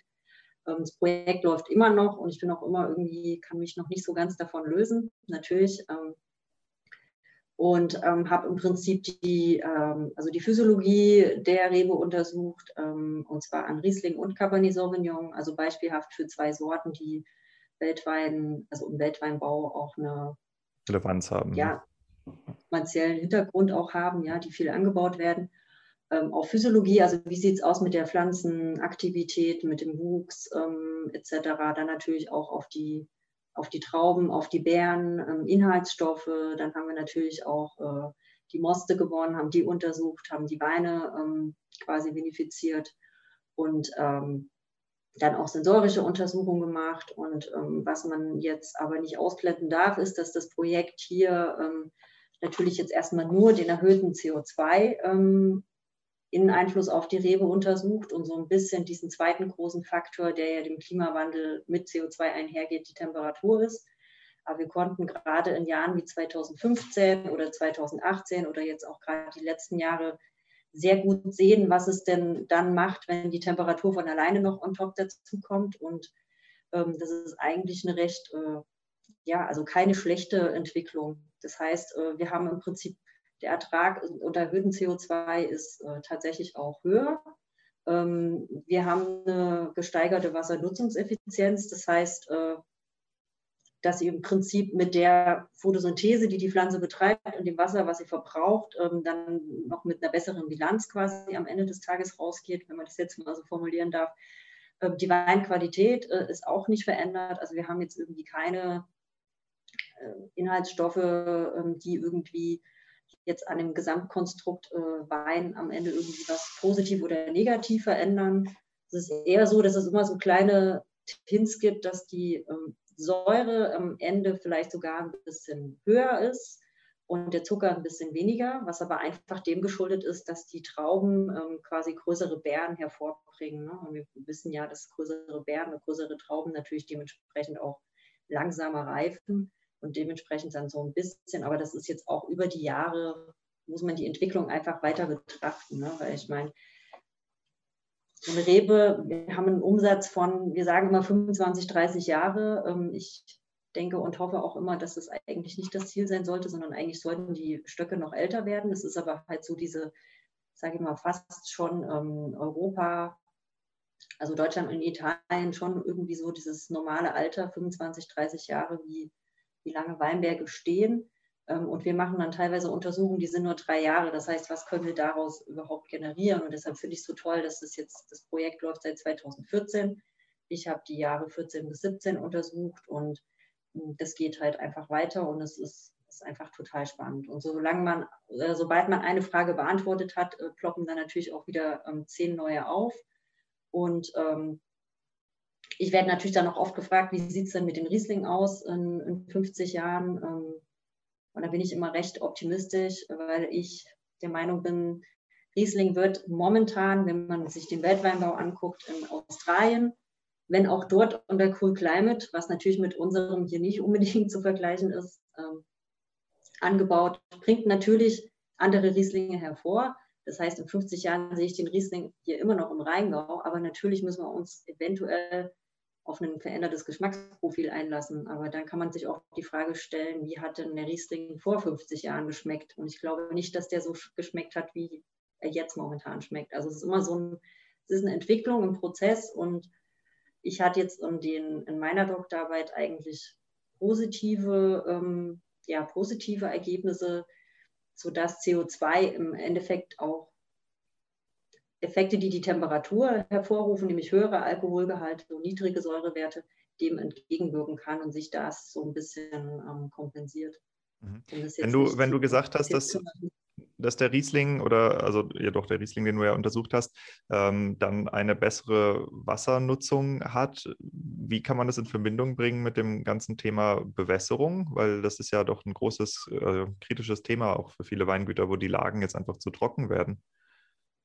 Also hat das da einen Einfluss drauf oder sind das, ich sag mal, so prozentual kleine Veränderungen, dass das dann nicht so den Unterschied macht, sondern ja, es ist halt so schwierig zu sagen, weil wir haben ja quasi jetzt momentan nur einen Ausschnitt. Großer, großer Vorteil war, dass diese Rebfläche ja extra für diesen Versuch angepflanzt wurde. Das heißt, wir hatten auch noch die Möglichkeit, die Reben ähm, bis zu einer quasi, ja, bis zu einer adulten Pflanze im Prinzip zu verfolgen, wo sie ja momentan eigentlich steht, jetzt vielleicht 2020, ähm, sodass ich mir auch nicht immer sicher bin, inwiefern sich das, äh, das das Wurzelbild im Prinzip noch am Entstehen ist und am Ausbreiten. Ähm, das heißt, wir haben unter erhöhtem CO2 schon gesehen, dass die Pflanzen mehr Wasser verbrauchen, aber wir haben ja auch mehr Biomasse in Form von, wir haben mehr Blätter, wir haben mehr, ähm, haben mehr Ertrag und dann ist es natürlich auch nicht verwunderlich, wenn dann mehr Wasser verbraucht wird. Aber das Verhältnis von dem, was die Pflanze an, sage ich mal, Photosynthese leistet und was sie dementsprechend an Wasser verbraucht, dadurch errechnet sich dann die Wassernutzungseffizienz und dies besser. Mhm. Was man aber auch noch dazu sagen muss, der Standort, auf dem der Versuch läuft, hat einen sehr hat einen Boden mit einer sehr hohen Wasserhaltefähigkeit. Das heißt, da wäre es jetzt nochmal gut, tatsächlich so eine, so eine Art Trockenszenario noch mit drüber zu legen und zu schauen, was es dann macht. Aber in vielen anderen Versuchen, auch mit ähm, Dauerkulturen, wie es die Rebe ist, äh, zum Beispiel bei ich glaube, es gibt einen Versuch ähm, ja, mit Orangenbäumen und auch mit äh, Kaffee in, in, Südamerika.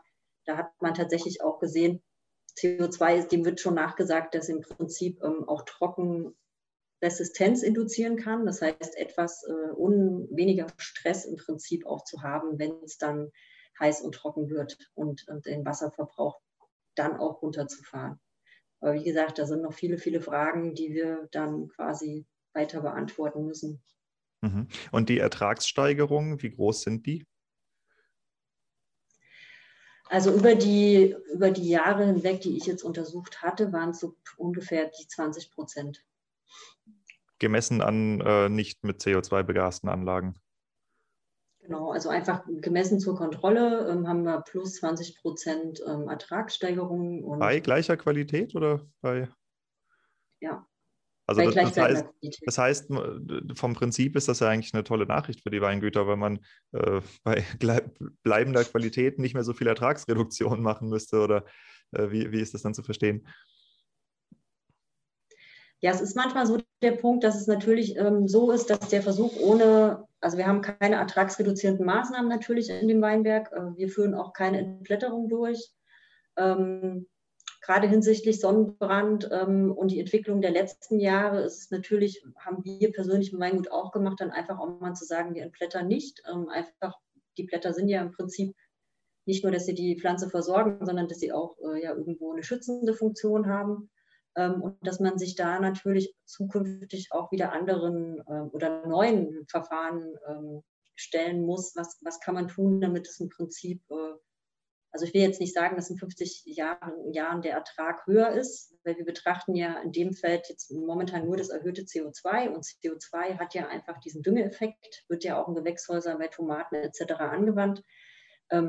Mit der Temperatursteigerung, wenn ich jetzt vielleicht mal mutmaße, die parallel zu setzen, dass die Temperatur wird einfach weiter steigen, dass wir dann halt einfach ähm, in 50 Jahren keine Ertragsverluste haben, wenn ich es einfach mal so umformuliere. Also wir werden nicht mehr Ertrag haben, sondern vielleicht keine Ertragsverluste.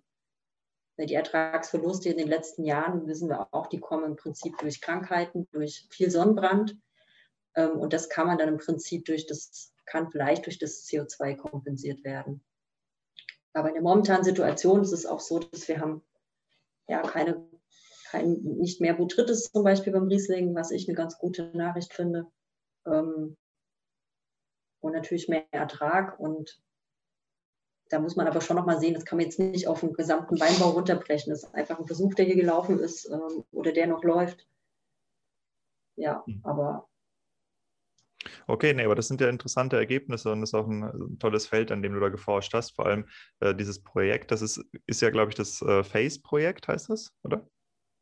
genau, das? steht für FACE, steht für Free Air Carbon Dioxide Enrichment, ist also quasi eine ähm, CO2-Anreicherungsanlage in einem Feldversuch. Hm.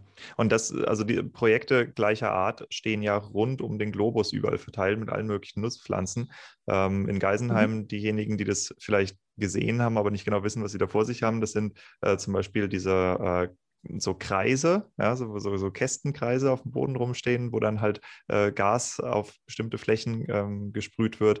Und äh, also das ist, ist schon interessant, weil das ist halt wirklich äh, top aktuell. Das ist Zukunftsforschung. Wie reagieren unsere Konsumpflanzen auf äh, den Klimawandel? Und ist natürlich auch völlig unabhängig davon, was den Klimawandel jetzt auslöst, sondern es geht einfach nur darum, wie gehen wir als äh, Agrarindustrie und auch äh, mit dem landwirtschaftlichen Beleg halt damit um. Ja, und was bedeutet das für uns? Insofern vielen Dank, dass es Leute gibt wie dich, die sich darum kümmern. Ähm, genau, dann eine abschließend würde ich noch eine Sache ähm, von euch äh, erbeten und zwar ähm, der Podcast hier, der richtet sich an eine ganze Menge Jungwinzer, die äh, manche machen auch einfach zum Beispiel eine Gesellenausbildung, überlegen sich halt auch selber äh, eine, eine Rebparzelle nebenher zu pachten und so. Und was wäre denn jetzt mit eurer Erfahrung, die ihr habt, so das Wichtigste, worum man sich kümmern muss oder was man, was man tun kann, um ein eigenes kleines Weinprojekt zu beginnen? Also würdet ihr das wieder so machen, dass ihr Trauben zukauft oder ähm, in der eigenen Garage anfangen, bei einem befreundeten Winzer?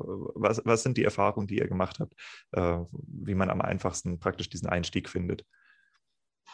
Also ich würde es so machen, wenn du zum Beispiel irgendwo eine Ausbildung machst, dass du äh, deinen Chef vielleicht fragst, pass auf, ich würde diesen Weinberg gerne begleiten über das Jahr hinweg, dass da meine Handschrift mit drin ist. Und dafür kriegt er dann erstmal vielleicht 100, 150 Liter, an denen er sich dann mal austoben kann. Und ähm, wenn ihm das dann Spaß macht, weil oft ist es ja so, dass man dann feststellt, ähm, die Auszubildenden sind die ersten vier Wochen mit totaler Euphorie dabei und irgendwann interessiert es doch nicht mehr, dann holt man sich das Projekt halt wieder zurück. Aber wenn man dann irgendwie feststellt, bei so jungen Leuten, die haben da richtig Bock oder irgendein ein Junger sagt für sich jetzt, wow, ich will experimentieren wie ein Weltmeister, mach das. Aber fang nicht mit einer eigenen Fläche im Vorfeld an, sondern guck erstmal, dass du irgendwo dich mit einbringen kannst, weil das macht vieles leichter im Vorfeld, weil da sind dann die Maschinen da, da ist das Equipment da, da ist auch ein Notfallplan da, wenn irgendwas schief gehen würde. Also das kann ich nur empfehlen. Das ist meine Meinung, so wie wir es gemacht haben, dass wir erstmal womit eingestiegen sind. Und wenn du dann für dich wirklich merkst, okay, das ist es und das macht mir wahnsinnig viel Spaß, dann hol dir eine Fläche aber hol dir nicht irgendwie gleich einen halben Hektar, sondern fang wirklich mal mit 1000 Quadratmeter an oder mit 1500, um erstmal auch äh, zu verstehen, schaffe ich das eigentlich? Was will ich denn überhaupt alles umsetzen? Will ich konventionell arbeiten? Will ich öko arbeiten? Will ich noch einen Schritt weiter gehen? Will ich biodynamisch arbeiten? Und das glaube ich persönlich ist immer leichter anhand einer kleinen Fläche erstmal für sich herauszufinden, als wie wenn man gleich ein bisschen größer einsteigt. Und wenn man dann für sich festgestellt hat, das ist geil, den Weg will ich gehen und ich habe da richtig Spaß dran, dann kannst du immer noch aufstocken. Das ja, und klein anfangen, aber ganz wichtig auch sich austoben.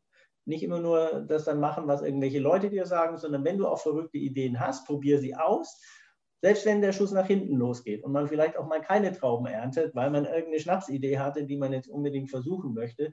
Aber das ist auch was, das gehört einfach mit dazu, auch mal eben diese, diese Fehler zu machen, wo auch einfach mal komplett nach hinten losgehen, weil das bringt dich auch unglaublich weiter, weil dann weißt du eben auch, okay, so werde ich es nicht mehr machen oder ich werde es ein bisschen anders machen. Genau, ich finde die ja, also die, die Lösung, dass man natürlich, wenn man in einem Betrieb arbeitet, ähm, und ich meine, ganz viele Weingüter, wir ja auch, also wir sind da auch sehr dankbar für, dass wir da bei, bei Schönborn unseren eigenen kleinen Bereich hatten, wo wir da quasi unseren Wein ausbauen konnten und da auch als Weingut ähm, agieren konnten. Und ähm, so eine Geschichte kenne ich eigentlich auch von ganz vielen Freunden in auch ganz vielen Anbaugebieten, die im Prinzip klein in dem Keller, wo sie arbeiten, angefangen haben. Und wenn es dann im Prinzip doch diese Größe erreicht, zu sagen, ich mache mich selbstständig, dann quasi ähm, aber halt auch einfach schon die, die Basis, also die Basics, das Fundament geschaffen haben. Und ähm, was ich halt nach wie vor eigentlich Befürworter bin, ist es einfach nicht alleine zu machen, sondern es muss ja nicht zu zweit sein. Es können ja auch tatsächlich mal ähm, Gut, WG weiß ich jetzt nicht zur Studentenzeit, aber ich meine, da entstehen eigentlich auch viele Projekte und äh, gibt es ja mittlerweile auch hier im Rheingau diese Art von äh, Förderung, die man dann machen kann, wenn man eine wirklich coole Idee hat. Ähm, ja, und einfach mal, ja, wenn man so eine Idee hat, mittlerweile gibt es so viele ähm, Möglichkeiten und sozialen Netzwerken auch jemanden zu suchen, wo man sagt, äh, ja. wer hat Lust, sowas mitzumachen. Also wir haben jetzt zum Beispiel auch das war jetzt eine Präsentation ähm, von einem befreundeten Winzer, der es im Prinzip macht, Weinbau als ein Solavi-Projekt, ja, also die solidarische Landwirtschaft. Und das ist einfach auch äh, super spannend. Ja, mhm. wäre vielleicht auch das noch eine gut. Idee. Für ja, das Podcast. wollte ich gerade sagen. Den Kontakt müsst ihr mir bitte mal rüberschieben. Das ist ja total interessant. Also ich, ich bin, auch, ich hab, bin hier selber Kunde bei so einer Gemüsekiste aus dem Nachbarort. Ich finde das super. Also diese Solavi-Sachen. Auch wenn es im Winter gerade mit dem Gemüse echt eine Durststrecke war. Wenn du halt nur, nur Kartoffeln und, und, keine Ahnung, so drei Salatblätter kriegst die ganze Zeit. Aber im Sommer ist es natürlich herrlich. Ähm, okay, hm. ja, verstanden. Ähm, das, was du eben gesagt hast mit diesem äh, Fördergeld im Rheingau, worauf genau spielst du da an? Ähm, es gibt, jetzt habe ich natürlich den Namen nicht ganz auf der, auf der Kiste, ähm, wurde im Prinzip für ähm, ja, neue, neue Projekte im Rheingau. Also es müsste jetzt keine Neugründung von einem Weingut sein, ähm, aber da wären im Prinzip äh, Ideen in der Weinbranche ähm, gefördert. Äh, ich glaube, mhm. ähm, du kannst das, Du, du, musst es mir nicht äh, jetzt im Podcast sagen, aber es wäre cool, wenn du es mir vielleicht raussuchen kannst, weil auch zu dem Podcast hier gibt es natürlich Show Notes, ähm, wo wir die ganzen Links äh, reinsetzen über alles, was wir gesprochen haben. Und ähm, mhm. die Zuhörer können dann auf jeden Fall in den Show Notes nachgucken. Wir werden das da verlinken, das Projekt, ähm, falls ihr Interesse habt. Ähm, ja. ja, soweit würde ich sagen, ähm, das war ein sehr, sehr interessantes Gespräch. Ähm, ich finde das äh, toll, wie ihr das macht. Ich finde es auch toll, wie kommunikativ ihr seid und äh, ihr seid wirklich sehr sympathische Gesprächspartner gewesen. Äh, insofern, ich wünsche euch alles Gute. Flori, ich wünsche dir alles Gute beim Suchen mit einem neuen Job. Das wird schon werden. Vielleicht hilft der Podcast ja auch dabei, wer weiß. Ähm, genau. Und ähm, für die Leute, die Interesse haben, eure Weine zu probieren, was sind denn die drei ja, doch, ihr habt zehn Produkte im Shop. Was sind denn die drei Weine, mit denen man anfangen sollte? Also auf jeden Fall äh, entweder mit dem Rosé oder mit der trüben Truller. Trübe Truller kann man sich dann entscheiden, ob man den 20er oder den 19er nimmt. Der 20er hat ungefähr 19 Gramm Restzucker und der 19er, der von dem Jahrgang 2019, der ist zum Petnat mutiert. Das ist was sehr Spannendes. Ähm, da bewegen wir dann uns in so einem Preisbereich zwischen äh, 12 und 15 Euro, wo die Leute sagen, okay, würden wir mal probieren. Und ich persönlich äh, bin absoluter Fan vom Lippenberti, von unserem Rotwein Spätburgunder. Das wären so meine Highlights, die ich jetzt erstmal zeigen würde. Aber du darfst gerne auch deine. Ich hätte also ähm, ähnlich, auf jeden Fall äh, Trübe Troller ähm, ist quasi so ein so ein Muss. Der Petzwein. ist eigentlich ein Muss. Wer bei uns Weine probiert, kommt an der Trubentruller nicht vorbei. Ähm, dann, ich finde halt auch äh, Herzbube, Herzdame total spannend. Also unsere Interpretation der Riesling Spätlese, haben wir super Essensbegleiter. Ähm, und dann halt quasi, ich würde eher sagen, auch mal so ein, den Orange Utan, das heißt ein maichelvergorener Riesling, der, den lassen wir zwei Jahre auf dem Holzfass. Ähm, weil das sind quasi drei Weine, die könnten unterschiedlicher nicht sein. Und es ist witzigerweise alles ein und dieselbe Rebsorte aus ein und derselben Fläche, um auch einfach mal so zu zeigen, was Riesling im Rheingau kann oder was man alles daraus hervorbringen ja, kann. Was man alles also Trüber Truller, Herzbube und Orange Utan. Praktisch. Habe ich dir das richtig gemerkt? Ja, Okay, cool, cool, das ist doch gut. Und ähm, wenn die Leute Interesse haben, sich anzuschauen, wie ihr arbeitet, äh, die Website wohlfahrt-franke.de, das ist das eine und eure ähm, Social Media Accounts, wo kann man euch da finden? Auch unter, also auf Instagram Wohlfahrt Franke ähm, und ähm, also Facebook. Wohlfahrt Franke und Facebook auch Weingut Wohlfahrt Franke. Genau. Ganz einfach. Oder alternativ, wenn irgendeiner Bock hat, bei der Lese mal mitzuhelfen, freuen wir uns natürlich auch. Das machen wir immer mit Freunden und äh, kommen auch die ein oder anderen Anfragen mal, ob sie da mitmachen können von irgendwelchen fremden Leuten. Wenn da mal einer Lust hat, einfach durchklingeln und dann gucken wir. Super, das ist doch cool. Genau, die Nummern stehen auf der äh, Website. Was ich auch sehr sympathisch finde, mhm. dass ihr eure Mobilnummern da angegeben habt. Ähm, das ist, ich habe eine andere Folge, in der spreche ich darüber, nämlich äh, das ist die Folge äh, Die Elemente besonders beschissener Winzer-Websites. Ähm, das hat, hat auch ein paar. Habe ich mir angehört. Hast du? ja. ja, es ist eine meiner ersten Folgen, aber ähm, ja, Familientradition, ihr habt es selber schon angesprochen, ist halt ein sehr dominantes Thema, aber auch eben die Erreichbarkeit. Ne? Und äh, ich finde es das super, dass ihr da die Mobilnummern angebt, weil das ähm, hinterlässt wirklich diesen Eindruck, dass ihr ähm, den Kontakt wollt und euch freut, wenn äh, interessierte Menschen auf euch zukommen, dass ihr zeigt, wie ihr erreichbar seid und äh, ne, man kann euch auf die Mailbox quatschen, man kann euch eine WhatsApp-Nachricht schicken. Das ist einfach zeitgemäß, gemessen an anderen Winzern, die halt einfach immer noch kein Anrufbeantworter haben. Ja, das ist halt einfach, ah, aber gut. Ja, ähm, nee, insofern. Haben wir auch nicht. Ja, aber, äh, ja, aber dafür hast du halt Mobilnummer ist, ist, ist, ist, halt, ist halt super. Ja. Das ist alles in einem.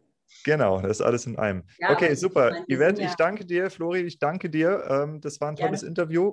Ähm, Hat Spaß euch gemacht. alles Gute und es würde mich freuen, wenn wir uns in ein paar Jahren vielleicht nochmal treffen in dem Podcast und schauen, wo eure Geschichte so hingegangen ist. Sehr gerne. Freuen wir uns. Fall. Super. Ansonsten noch einen schönen Abend, ne? Danke, ebenso. Und an die Hörer auch. Ciao. Ciao. Ich trinke mal ein Schlückchen Bier. Hör mal. Zum Wohl. Ist es ein Flens? Ja, tatsächlich. Habe ah, ich mal aus dem Keller mitgenommen. Bier, Mann. Bestes Bier. Ja. So, okay. Gut. Ich Wolltest du jetzt die Aufnahme stoppen? Oder? So. Also ich finde, das ist eine total inspirierende Geschichte, wie die beiden ihr Weingut aufbauen. Und da kann man viel von lernen, wenn man als Jungwinzer oder irgendwie als Nebenprojekt vorhat, sich selbstständig zu machen, wie man sich positioniert, wie man auch als äh, Typ auftreten sollte oder wie man an seiner Persönlichkeit arbeiten könnte, um eben äh, durch allein den Sympathiefaktor so ganz viel Hilfe zu kriegen. Ja, wie zum Beispiel diese Geschichte mit der Website. Ich meine, schaut euch mal die Website von denen an. Wie geil ist das? Und wenn du sowas geschenkt kriegst, ist doch der Hammer. Also ich meine, das, das sagt nicht nur, dass du tolle Weine hast, sondern das sagt auch, dass du als Mensch eben irgendwie äh, sehr, sehr sympathisch bist und viele Freunde hast, die sich auskennen und die dir helfen wollen. Und das ist als Winzer das Wichtigste, was du machen kannst, dass du eine freundliche, offene, ähm, ja, offenherzige, ähm, sympathische Persönlichkeit mitbringst. Und das ist was, das kann man entwickeln. Ja, und wenn du halt so ein, so ein äh, weiß nicht, grantiger Typ aus den Reben bist, ey, dann hast du echt Probleme und dann musst du dran arbeiten. Ja, dann bist, stehst du dir selber im Weg. Aber gut, das ist jetzt hier keine Psychologiestunde, da müsst ihr euch selber drum Gedanken machen. Ansonsten fand ich es total interessant, was wir hier auch für Einblicke in den Corona-bedingten äh, Stellenmarkt äh, gekriegt haben. Das ist ja auch mal was, wo es nicht ganz so selbstverständlich ist, dass Leute darüber sprechen. Also Florian, auch dir vielen Dank. Ich hoffe, dass du mittlerweile wieder was gefunden hast. Die Episode wird ja jetzt äh, doch zwei Monate nach der Aufzeichnung erst ausgestrahlt. Und ansonsten, ja, ähm, das Thema Klimawandel, also wenn es so ist, dass der CO2 Anstieg dafür sorgt, dass wir auch eine etwas leichtere Ernteerhöhung kriegen. Ähm, das ist ja schon mal eine tolle Nachricht, aber ich denke, das ist ja eben nicht der einzige Faktor, der da mit reinspielt. Also das hat ja auch noch Temperaturfaktoren, das hat ja äh, vielleicht veränderte Wasserkreisläufe, wie auch immer, mit unterschiedlichen äh, Regenfällen in unterschiedlichen Gegenden. Ähm, ja, alle möglichen Konsequenzen, die wir noch gar nicht so absehen können. Aber es ist spannend, dass es erforscht wird und toll, dass äh, Leute wie du, Yvette, sich darum kümmern und uns up-to-date halten, was wir als Winzer dann machen sollen. Ja, also super Episode. Die nächste wird noch viel spannender. Ich werde sie diesmal nicht ankündigen, um mal ein bisschen Spannung aufzubauen. Das habe ich mir überlegt, ähm, damit ihr nicht immer wisst, was als nächstes kommt, sondern ihr euch überraschen lasst. Ähm, Julian, ich hoffe, für dich war die Episode cool und spannend und inspirierend. Äh, für mich war es auf jeden Fall. Ich wünsche dir, wenn du ein bisschen was davon umsetzt, was du hier gelernt hast, viel Glück damit und schick mir auf jeden Fall eine Flasche Wein. Damit kommen wir eigentlich auch schon zur Musik. Die Musik kommt heute von einer Künstlerin. Ich bin ganz, ganz großer Fan. Äh, die Künstlerin firmiert unter dem Namen Martha van Straten. Ist jetzt nicht der echte Name, aber ist halt der Künstlername. Und äh, die Musik, die von Martha van Straten produziert und gespielt wird, das ist eine Mischung mit, ähm, man könnte sagen, ähm, coolem Hip-Hop, also nicht so, nicht so Trap-Musik, sondern ein bisschen älterem Hip-Hop, Elektronika und Techno-Beats und zwar aus aller Welt. Also man hört äh, buddhistische Mönchgesänge direkt nach mexikanischen oder peruanischen äh, Hochlandpfeifen und alles Mögliche. Es ist mega cool, äh, macht richtig Spaß, das zu hören, ist auch total gut tanzbar. Die Sets sind schön lang und ich wünsche euch jetzt viel Spaß mit der Musik von Martha von Straten. Ihr findet sie wie immer in den Show Notes verlinkt. Klickt einfach auf die Musikempfehlung und ansonsten bis nächstes Mal. Das bedeutet bis zum Donnerstag.